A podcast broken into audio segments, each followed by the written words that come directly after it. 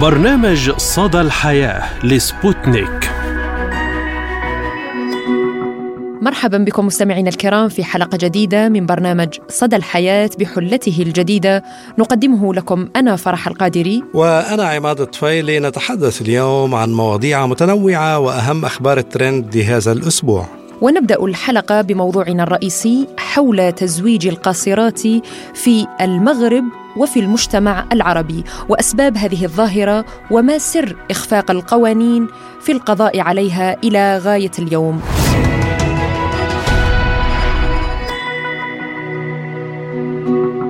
يعتبر زواج القاصرات بالمغرب من أكثر الموضوعات التي تستقطب اهتمام جمعيات حقوق الإنسان ولا سيما تلك التي تعنى بالأطفال حيث أصبح الاستثناء الذي يتيحه القانون المغربي لزواج البنت دون سن الثامن عشر شبه قاعدة يحتكم إليها كثيرون لتزويج بناتهم دون السن القانونية.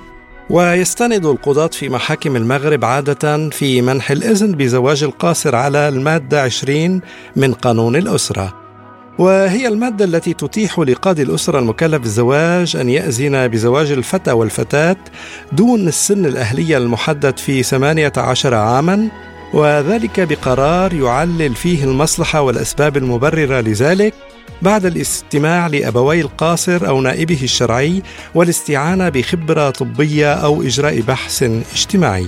وفيما يتواصل الجدل في الشارع المغربي حول ملف تزويج القاصرات يحذر ناشطون حقوقيون من تنامي هذه الظاهرة خصوصا أن رئاسة النيابة العامة المغربية دقت من جهتها ناقوس الخطر عندما كشفت دراسة أنجزتها مؤخرا عن أرقام صادمة بشأن طلبات زواج القاصرات. وحسب الأرقام الرسمية فإن تزويج القاصرات ارتفع مؤخرا بعد تراجعه حيث كان في عام 2017 26 ألف حالة وفي عام 2020 تراجعت لتلامس 12 ألف حالة. بينما سنة 2021 شهدت ارتفاعا متجددا لتصل حالات تزويج القاصرات نحو 19 ألفاً. وتقام احتفالات موسمية للاحتفاء بهذه الزيجات مثل موسم إيميلشيل الذي لن تشهد فيه من العرائس سوى القاصرات. وتنظم جمعيات حماية حقوق الطفل والمرأة في المغرب كل عام.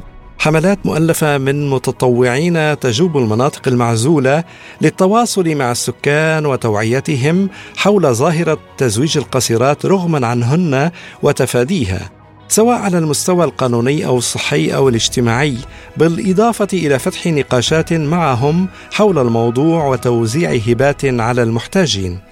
ولمناقشة هذا الموضوع أكثر نستضيف معنا الدكتورة جنى بورسلان المحاضرة في علم النفس التربوي. أهلا وسهلا بك دكتورة جنى وشكرا لك على تلبية الدعوة ووجودك معنا اليوم. لكم على الدعوة الكريمة يسعدني ويشرفني. نبدأ من هذه الظاهرة والمشكلة المشكلة الخطيرة التي تقود بالأهالي إلى تزويج فتياتهم القاصرات. كما تعلمون الظروف الاجتماعية والاقتصادية والسياسية للدول هي التي يعني لديها عامل كبير على اتخاذ الأهالي هذا القرار لتزويج الفتيات. برأيك يعني إذا تحدثنا عن الزواج في الأسر العربية وفي الدول التي تعاني من ويلات الحروب ومن تداعيات الحروب فيما بعد مثلا في سوريا اليمن آه، بعض الدول التي عانت الحروب آه، لماذا يعتبر الآباء الفتاة الطفلة الصغيرة آه، تخلص من مسؤوليتها إذا تم تزويجها في سن صغير برأيك يعني؟ إيه، تتعدد العوامل هو ليس عامل واحد. بالعكس نحن آه، الإشكالية الأساسية آه، فرح أنه المجتمع اللي قائم عقلية عم بحكي عن آه، معتقدات عن اجتماعيا اقتصاديا أمنيا ودينيا. يعني هو ليس فقط لأنه نحن عندنا حروب ونزاعات هذا الاسباب ولكن بيتشعب كثير تمام؟ حتى لما نكون بالسلم بنشوف إنه بأوقات السلم كمان عم بيكون في زواج القاصرات والسبب يعود إنه آه، العقلية هي تابعة للمجتمع الزراعي. يعني أنت اليوم آه، بتجيب أطفال على هالدنيا بدل ما تكون حقيقة مسؤول عنهم برعايتهم مما هو يعني مما بيستدعي أي شخص عصري بعقلية منفتحة بعقلية تفقه ما معنى الصحة النفسية والصحة العاطفية للأطفال. يعني حقوقهم البسيطة. أنا ما عم بحكي عن حقوق الطفل وحقوق المرأة فقط. أنا عم بحكي عن حقوق الإنسان المجرد. يعني هالطفلة هاي في عمر الثمان سنوات أو العشر سنوات كيف لها أن تربية أطفال؟ ما هي طفلة. نعم. حتى يعني بعمر الخمسة عشر عام أو ستة عشر عام دكتورة ليس فقط ثمان سنوات. يعني آه، أنا حسب رأيي أنه حتى وهي ستة عشر سنة هي آه، ليست مؤهلة لتكون مسؤولة عن زوج وبيت وفيما بعد أولاد. الغالب يعني الأغلبية الساحقة ما بيكونوا جاهزين لأنه بعدها بعمر المراهقة بعدها عم تكتشف جسمها وهرموناتها وبالتالي آه هذا المجتمع الزراعي هيك بكرس إنه نحن جبنا طفل على الدنيا لهو يساعدنا. بينما العقلية للعصر الآن هو لا أنت مسؤول عن هالطفل.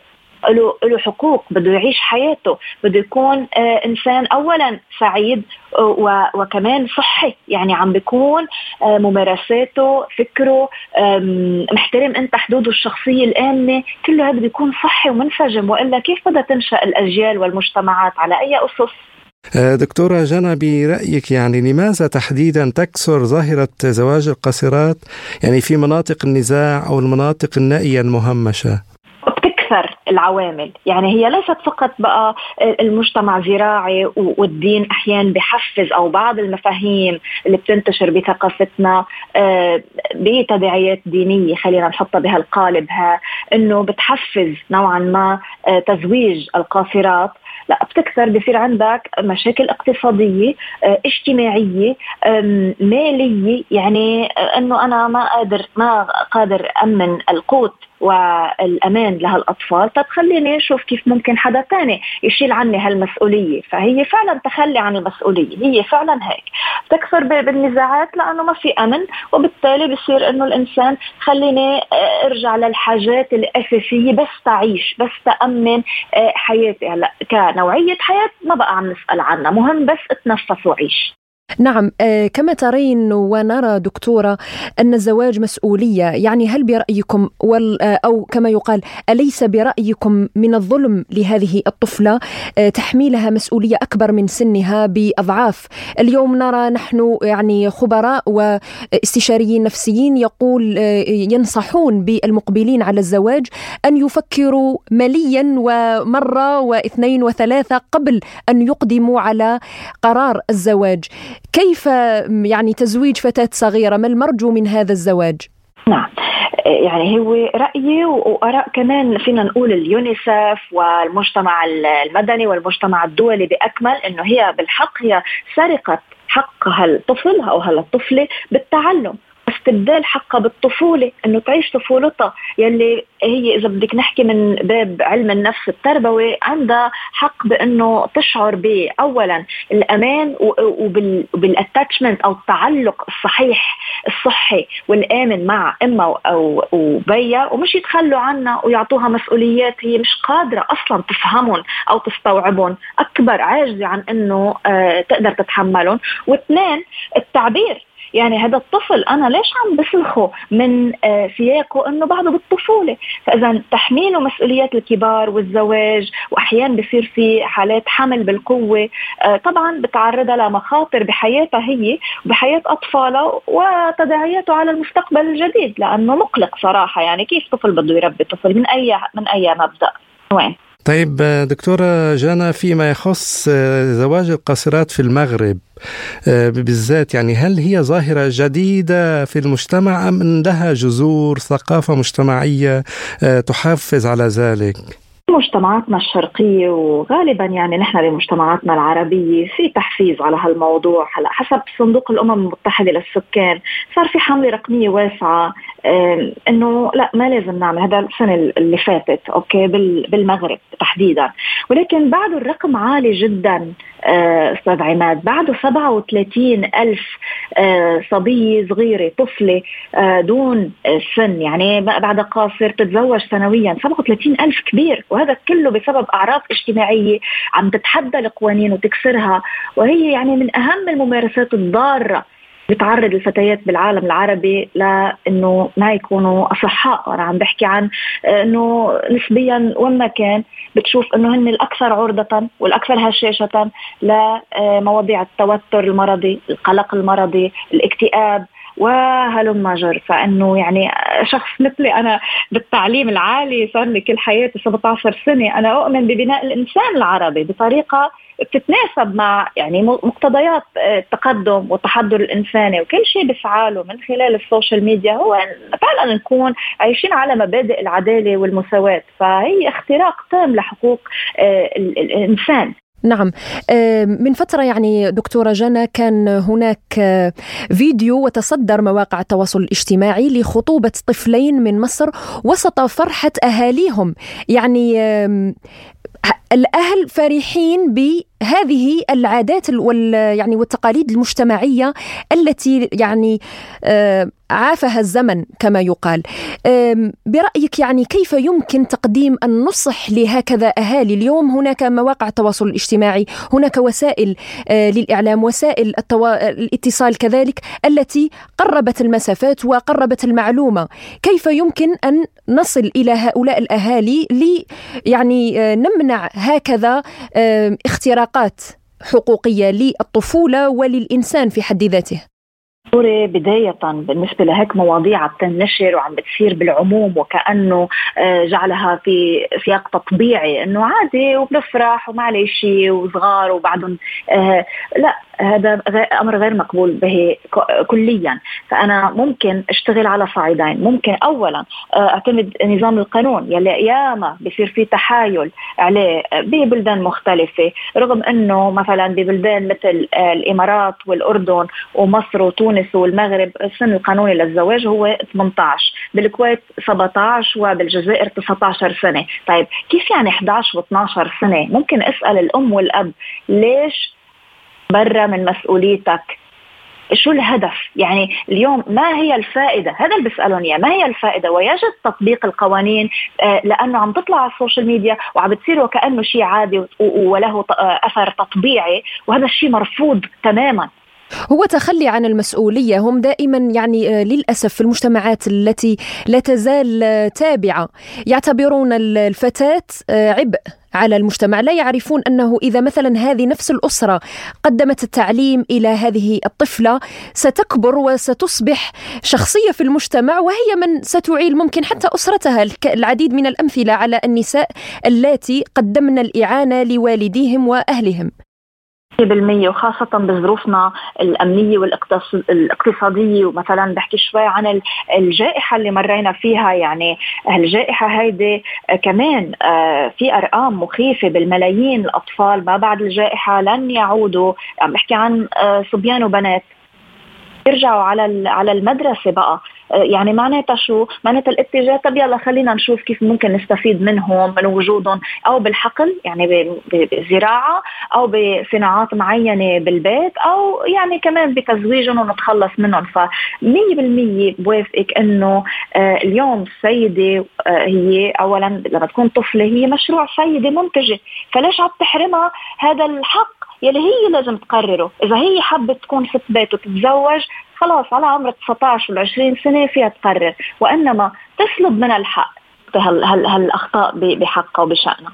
آه، طيب دكتورة جنى عندما تكون الأم صغيرة وغير واعية وغير متعلمة يعني كيف يمكن أن تربي أطفالها؟ يعني كيف سينشأ هؤلاء الأطفال؟ ألا يشكل هذا الأمر خطورة على الأجيال الجديدة؟ تامة الريسك أو المخاطرة فيها إنه اولا هي تفتقد للمهارات الزواج. ما هو الزواج؟ هو الحب فقط يعني هو المشاعر والعواطف. قصة حب انتهت بزواج ناجح وإلى ما هنالك. ولكن بالحقيقة مجموعة من المهارات الاجتماعية والعاطفية الذي يعني يجب أن نعرف كيف نسخرها لنعرف ندير مؤسسة الزواج. ما هو مؤسسة؟ فأنت إذا ما بتسلم شركة لطفل خلينا نبسط الموضوع. إذا عندك شركة مالية معقول تسلمها لطفل؟ طب كيف يعني بعد تسلم مؤسسة مؤسسة الزواج لطفل؟ كيف يعني كيف رح يعرف يربي؟ كيف رح يعرف إنه يفسر للشريك ويحكي؟ ما بعده ما اختبر إنسانيته بعده ما اختبر ذاته أنا اليوم مثلا حزين بحاجة لاقعد لنفسي آه، لبعض الوقت. فبتبدأ بهالشؤون. فعم تتخيل معي آه، صدى التربية. إحنا ببرنامج اسمه صدى الحياة. يعني كيف صدى التربية هون؟ كيف بده يكون؟ باي باي يعني عم بينازعوا بيكونوا صراحة. نعم آه، أعجبني يعني تشبيهك في آه، السياق هذا أنه الزواج هو مؤسسة وكيف يمكن أن تسلم شركة لطفل صغير فعلا يعني. ونحن تربينا على فكرة أنه الأم مدرسة إن أنت أعددتها أعددت شعبا طيب الأعراق. آه، فهذه الطفلة كيف لها أن تعد جيل؟ على الكثير من الناس أن يتساءلوا وأن قبل أن يجبروا هؤلاء الفتيات على الزواج المفروض يعني ينظروا لحق الطفولة. هذا اولا والاشكاليه الأساسية معك حق محتم فشل العلاقات. يعني اليوم يمكن يضلوا مع بعض ظاهريا كزواج يمكن يضلوا مرتبطين ويبدأوا على عمر ال 15 سنة. بس هل هذا الزواج صحي؟ هل هذه التربية سليمة وصحية؟ وفعلا قادرة أنه تنتج أفراد متفوقين أفراد مرتاحين؟ ما بدي التفوق. خلص شخص عادي مرتاح بيعرف كيف يعيش بطريقة سليمة صحية منتج. أما لما نكون بال بال بالطرق الثانية عم نكون لا بالعكس عم يعني نرخص بقيمة الإنسان والحياة. نعم. شكرا لك الدكتورة جنى بورسلان المحاضرة في علم النفس التربوي. كنت معنا. شكرا لك على هذه المداخلة. شكرا لكما على الاستضافة الحلوة. شكرا. شكرا لك دكتورة جنى. نواصل مستمعينا الكرام معكم حلقة اليوم بأهم الأخبار التي كانت trending لهذا الأسبوع وما هو أول خبر لديك يا عماد؟ نعم فرح الفيفا يفتح تحقيقا حول كيفية دخول الشيف التركي نصرت إلى أرض ملعب استاد لوسيل أثناء تتويج منتخب الأرجنتين حيث أثار هذا الشيف التركي نصرة جوكيشي جدلا كبيرا عبر مواقع التواصل الاجتماعي حول العالم بعد نزوله إلى أرض ملعب استاد لوسيل أثناء تتويج منتخب الأرجنتين بطلا للعالم في قطر 2022 نعم يعني هذا الخبر كان محط اهتمام وأثار جدلا واسعا على صفحات مواقع التواصل الاجتماعي ومعظم التعليقات والتساؤلات أنه يعني حتى لو هذا الشخص أو هذه الشخصيه مشهورة كثيرا لكن لماذا هذا الحق في آه، أنه ينزل إلى الملعب ويقوم بالتقاط صورة مع الفريق وفي هذه اللحظة لحظة التتويج بالكأس وأيضا يقبل الكأس. يعني الكثير من الذين قالوا أنه ممكن لديه أشخاص يعرفهم حتى سمحوا له بالتواجد في هذا المكان. لكن الفيفا اتخذ إجراءات داخلية مناسبة للتصدي لانتهاكات البروتوكول من قبل الشيف التركي المشهور. ونقلت وسائل إعلام عن المتحدث باسم الفيفا قوله إن دخول نصرة إلى أرض الملعب غير مصرح به حيث تنص قواعد الاتحاد الدولي لكرة القدم على أنه لا يسمح إلا للفائزين بكأس العالم ورؤساء الدول بلمس الكأس خلال الحفل الختامي. وأيضا الخبر كان حول مضيفة طيران الذي الفيديو الذي يعني لاقى تعاطفا كبيرا من قبل رواد مواقع التواصل الاجتماعي حين قالت كلمة أنا لست خادمتك لأحد الركاب هذا الفيديو الذي تم تداوله بكثرة عبر مواقع التواصل الاجتماعي أظهر مضيف الطيران وهي تتعرض للإهانة من طرف أحد الركاب خلال رحلة جوية من إسطنبول إلى نيودلهي و الكثير من المتابعين تعاطفوا معها من خلال تعليقاتهم واشتكى هذا المسافر على هذه الرحلة من خدمة تقديم الطعام وانفعل بشدة على إحدى المضيفات التي كانت تحاول أن تشرح له يعني ضوابط وقواعد تقديم وجبات الطعام في الطائرة. بعد قليل حضرت مضيفة أخرى لتدخل في جدال حاد مع المسافر وقالت زميلتي دخلت في نوبة بكاء بسبب تصرفاتك. وعقب ذلك دخل الطرفان في موجة من النقاش الحاد. هكذا يعني ما تم إظهاره عبر هذا الفيديو. و على صوت الراكب وقال لماذا تصرخين أنت خادمة؟ فردت المضيفة أنا أصرخ لأنك فعلت بالمثل. نحن موظفون ولسنا خدما. يعني و... بصراحة شيء مؤسف أن نعم. يتعامل هؤلاء يعني آه، المسافرون مع مع المضيفات أو مع طاقم الخدم في الطائرة وكأنهم آه، خدم شخ... شخصيين لديه. آه، يقال خادم القوم سيدهم. يعني نحن هنا إذا قدمنا الاحترام لأي شخص يقدم لنا خدمة فهذا يعني واجب أخلاقي. يعني أن تحترمني فهو واجبك بغض النظر عن مهمتي أو آه، خدمتي. صحيح نعم. أنا معك بهذا الرأي. وأنا معي خبر عن مصر القديمة والعلاقة بين المرأة والرجل في معارض فنية بالأقصر. تستقطب مدينة الأقصر في صعيد مصر ثلاثة معارض فنية تستحضر روح مصر القديمة وتداعيات العلاقة بين الرجل والمرأة باعتبارهما قطبي الحياة. وتستمر هذه المعارض الثلاثة التي تقام في قاعة المعارض بكلية الفنون الجميلة في الأقصر أسبوعين وتضم قرابة 35 عملا فنيا ما بين رسم ونحت وحفر وطباعة تقدم كلها تجربة ثلاثة فنانين مصريين تنوعت أساليبهم واختلفت طرق فهمهم للأمور ونظرتهم للحضارة المصرية وللعلاقة بين المرأة والرجل وإعادة تصويرها. هذا المعرض زميلي عماد حمل عنوان أم الدنيا وحين نقول أم الدنيا نحن نتحدث عن مصر. آه، يقدم الفنان يوسف محمود من خلال من خلال هذا المعرض رؤيته لنهضة مصر على مر العصور وحتى يومنا هذا.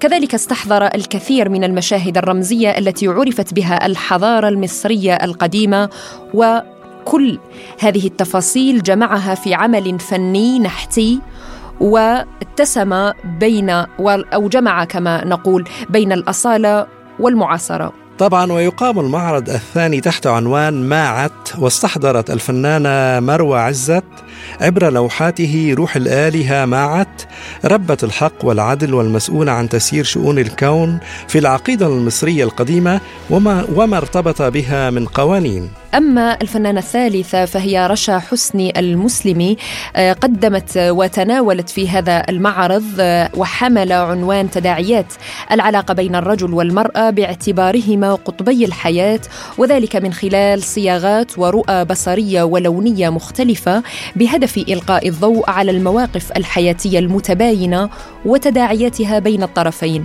هذا المعرض تداعيات ضم 14 لوحة فنية جرى تنفيذها بتقنية الحفر والطباعة البارزة على قوالب من الجلد.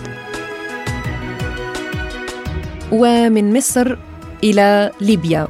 احتفالية طرابلس الليبية عاصمة للإعلام العربي حيث منحت الشهيدة الصحفية شيرين أبو عاقلة جائزة حرية الصحافة.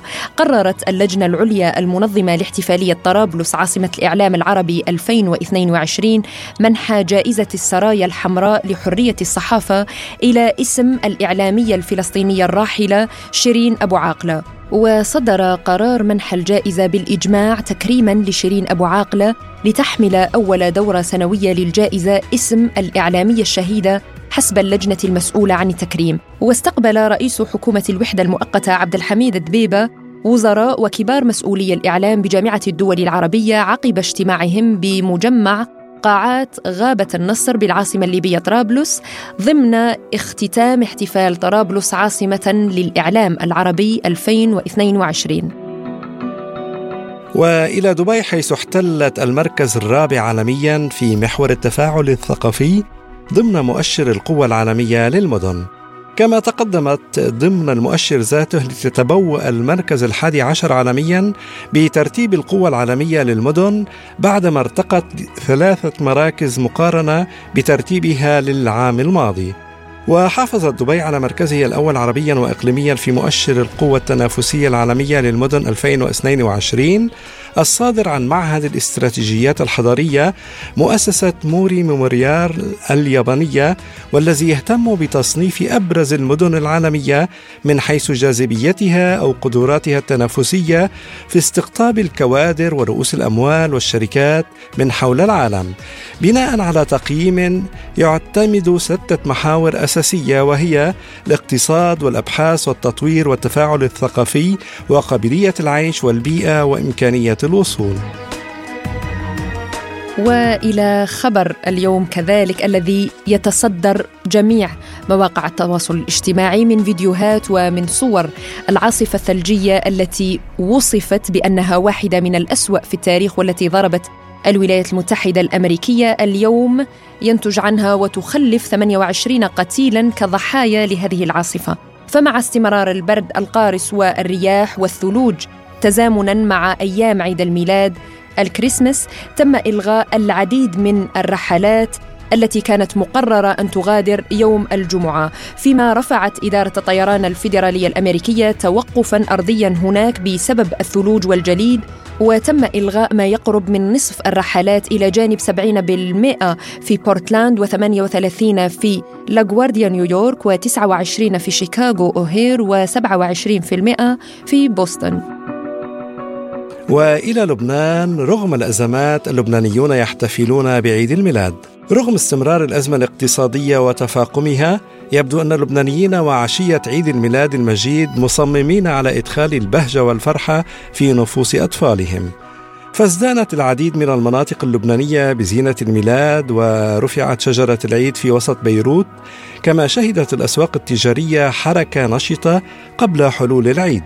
وقد عاشت الأسواق التجارية في منطقة برج حمود أجواء الميلاد على وقع ترانيم العيد التي سمعت في أرجاء المنطقة عبر مكبرات الصوت التي وضعتها بلدية برج حمود في الشوارع الرئيسية في المنطقة فيما كان الرضا واضحا على وجوه تجار المنطقة هذا العام الذين أكدوا أن حركة الأسواق نشطة إلى حد كبير عما كانت عليه خلال العامين الماضيين.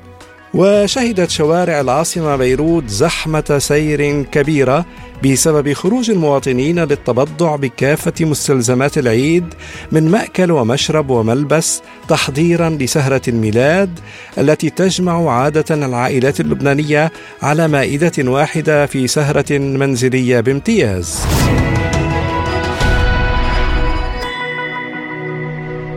وإلى خبر حول الجمال. ملكة جمال روسيا مستعدة لتمثيل بلادها في مسابقة ملكه جمال الكون بالرغم من القيود الغربية التي نجمت عن الأزمة الروسية الأوكرانية.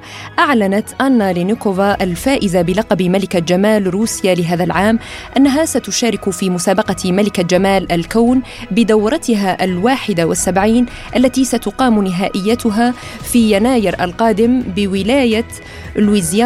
الأمريكية وخلال مؤتمر صحفي قالت لينيكوفا تجرى الاستعدادات حاليا لمسابقة ملكة جمال الكون ونحن نعمل بنشاط منذ نوفمبر السابق وفي ديسمبر أيضا للتحضير لهذه المسابقة. وأنا متشوقة كثيرا للمشاركة في هذه المسابقة واختبار كم أنا مستعدة لذلك. أعتقد أنني جاهزة بنسبة 100% لتمثيل روسيا بهذه المسابقة في دورتها القادمة. وتعتبر مسابقة ملكة جمال الكون التي تأسست عام 1952 من أهم المسابقات العالمية للجمال إلى جانب مسابقة ملكة جمال العالم ومسابقة ملكة جمال الأرض. ونختم حلقة اليوم مستمعينا الكرام بمعلومة طبية صحية كما عودناكم. كشف علماء من جامعة أمريكية عن طريقة لتقليل مخاطر الإصابة بأمراض القلب والأوعية الدموية بنسبة تصل إلى 50%